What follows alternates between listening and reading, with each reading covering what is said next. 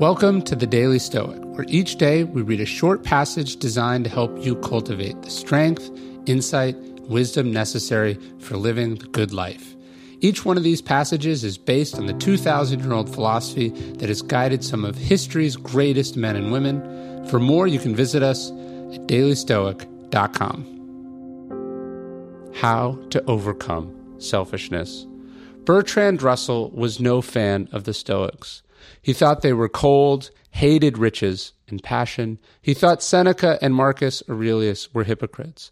But then again, he himself was a rather big hypocrite, having had his share of affairs and embarrassing scandals. Nevertheless, there is a passage from Russell that captures an important Stoic theme the reduction of our own ego so that we might see where we fit in the larger whole of humanity. He said, Make your interests gradually wider and more impersonal until bit by bit the walls of the ego recede and your life becomes increasingly merged in the universal life. An individual human existence should be like a river, small at first and narrowly contained within its banks, and rushing passionately past rocks and over waterfalls. Gradually, the river grows wider, and the banks recede, and the waters flow more quietly, and in the end, without any visible break, they become merged in the sea and painlessly lose their individual being. It should not surprise us that the Stoics were fascinated by the wonders of the universe. Marcus Aurelius himself was particularly fond of using the same river analogy as Bertrand.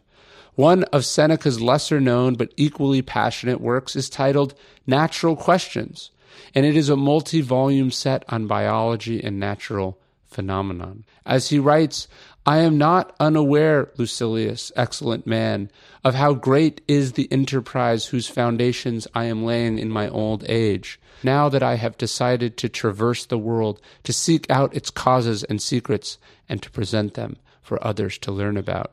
We can be sure that Seneca wasn't writing this book for money or for fame. He was writing it for the same reason that Marcus was constantly looking out at nature and up to the stars, because it was humbling, because it was a way to attain the philosophical view that is quite difficult when your nose is in other people's business or too focused on the concerns of the day. The idea of sympatheia, which we think is so important at Daily Stoic that we actually make a physical medallion of it, is the idea that we are part of a larger whole. It's simultaneously a reminder of our greatness and our smallness, our insignificance and our essentialness. Everything about today's culture is at odds with that understanding, however. Social media, me first, self help, hero worship, the normalization of toxic ego. You have to fight that. And you fight it by looking to nature, by zooming out your view so it is unable to focus on the tiny, trivial matters before you, by subsuming yourself into something larger, something greater. The Stoics did it.